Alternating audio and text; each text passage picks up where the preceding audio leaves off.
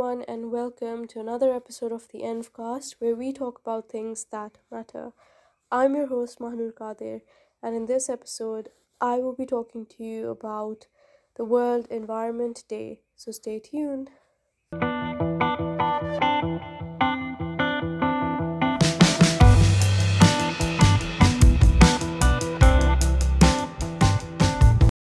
Hello, everyone, and welcome to another episode of the Envcast. Hope you all are keeping well and doing safe. It is actually so nice to hear that most of you have got uh, gotten vaccinated. That is awesome stuff. There is light at the end of the tunnel, guys. now, before I get into this episode, I would like to say thank you for all the support and the encouragement that I have received recently. It honestly means a lot to me. It was an honor and actually pretty cool to be named University of East Anglia's my uni's climate star this week. And if you don't know about the Climate Star campaign that UEA is doing, check out the link in the bio of my Mahnoor Env account on Instagram. Now, this episode is all about the World Environment Day that happened last week on 5th of June. And today, when I'm recording this, is also the World Ocean Day. So if you haven't already, go give episode 2 of the Envcast a listen. It's all about the heroes of our planet, the oceans. So, the first ever World Environment Day was held in 1972, and its theme was Only One Earth. And I think the 70s were one of the most prominent years for environmental movement because that's when the whole movement started getting the attention, started gaining traction and momentum. Obviously, before there were a lot of green movements, there was still awareness and I don't know if you guys have heard about the Rachel Carson's book, The Silent Spring, which sheds light on the effects of pesticides and the pollution caused by them. So that also helped the environmental movement grow, I think, in the 60s. But the 70s were actually the main year where a lot of shift happened in the environmental movement. Now, um, and I think one of the biggest, most symbolic moment was the blue marble photo that was taken by the NASA crew Apollo 17. That changed the entire perception of humans on how they viewed the planet. You know, from they started viewing it as a fragile home and uh, the only planet with life on it. So the picture shifted the movement towards restoring our planet and led to the celebration of these days like the Environment Day and the Earth Day which is great stuff. I think, and all of these days basically did start in the 70s. Now, this year, Environment Day was hosted by Pakistan, which I'm so happy about. Um, Prime Minister Imran Khan wrote a very fascinating article on the Environment Day for the CNN, and in in that he talks about how Lahore, which was once the city of gardens, has completely changed. It's not the same anymore, which is so true. I think now that I, when I go to Lahore, I see that a lot of visual pollution and noise pollution have drastically increased. And in the article, he also talks about the significance of how Pakistan is vulnerable to the impacts of climate change. However, the good news is that Pakistan is doing a lot in nature restoration, which is the theme for this Environment Day. Now, restoration of nature entails the recovery of degraded landscapes and water environment. In ecology, it is all about recreating the dynamics and structure of ecosystems.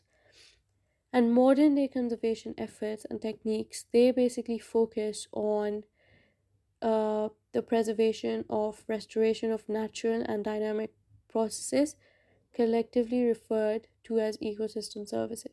You know they don't focus on protecting just the processes because the nature is ever changing and dynamic. So they focus on ecosystem services. And these services basically help the conservation and restoration so you work hand in hand in with nature both humans and nature benefit so the forest is an ecosystem service the aquatic environment is the ecosystem service. And you know, the uh, the restoration of ecosystems is actually one of the objectives that you know repeat is that is repeatedly established in the sustainable development goals especially 14 which uh, says that we need to conserve and sustainably use the ocean seas and marine res- resources and also sdg 15 which talks about protecting restoring and promoting sustainable use of terrestrial ecosystems and sustainably manage forest and combat des- desertification. Now, Pakistan has increased its number of protected areas.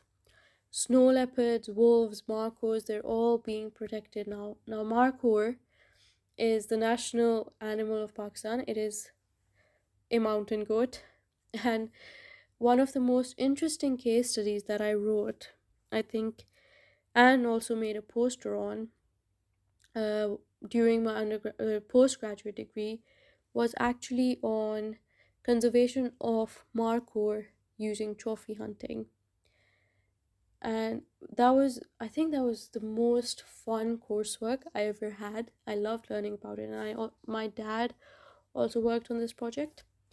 Now pakistan has really upped her game into conserving its species and making peace with nature through these conservation efforts.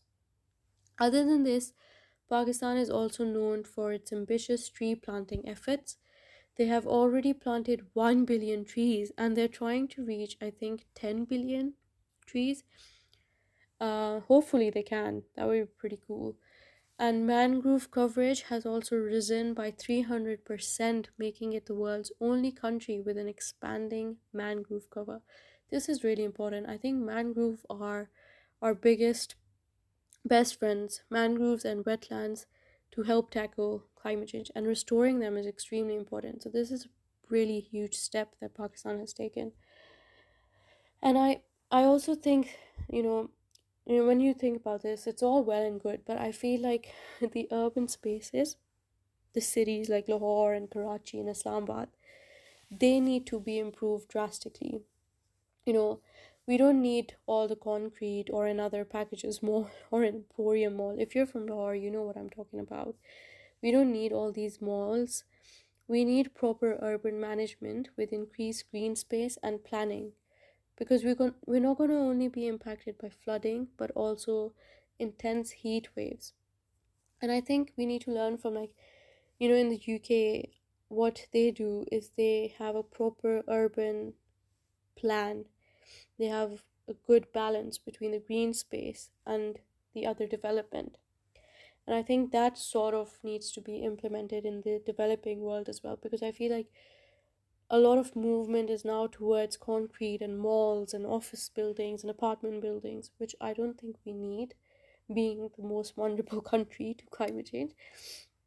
And also, we are going to be faced with intense heat waves.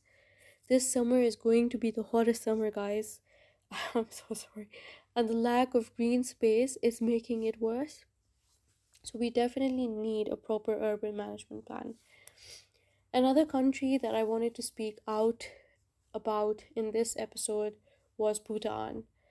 I always wanted to visit or live in Bhutan because instead of having GDP as an indicator, they have GNH, which is the Gross National Happiness Index, and they measure the well-being of their population through this so they know if they're economically doing well if their population is happy not only this but they have a lot of natural nature restoration schemes and uh, they they are connected with the environment a lot. You know they have 70% forest cover most of it in pristine or near pristine condition. They also have 51% of their land that is protected. And you know i think the 2008 constitution states that no less than 60% of the total territory must be protected for the environment which is amazing i think bhutan holds the best preserved ecosystems in the entire himalayan region and it could be a leading example in nature based solutions especially in asia So I feel like nature-based solutions and nature restorations restoration is vital in the face of the climate crisis. I think these solutions will not only help degraded land but give us an opportunity to connect with our planet in a way that we've forgotten. I think we're so into this tech savvy, concrete driven world that we have forgotten that there's our surroundings that we could literally relate to and connect to both mentally and even with our physical health. So I think we need, you know, this sort of restoration programs in every country that could help people and nature to connect on that level again. We can see nature existing in its truest form by replanting and recreating it. A healthy environment is important for security and global prosperity. And I feel like this, because this is the uh, decade of restoration, there needs to be a rise in protected areas, habitat corridors, conserva- uh, conservation, and other natural resource management tools. And lastly, I think what's the best thing that we could all do right now is use our voice. With the ever growing reliance on social media, using our voices for these issues is the best way to drive climate action. Yeah, so this is the end of this episode. Um, hope you all have a really good week ahead. Thank you for listening to me today. Follow me on Mahnoor Env on Instagram for more updates and Envcast official Facebook page. Follow the Envcast on all platforms and leave a review. That would be greatly appreciated. This is me signing off the Envcast. Speak to you next week. Bye.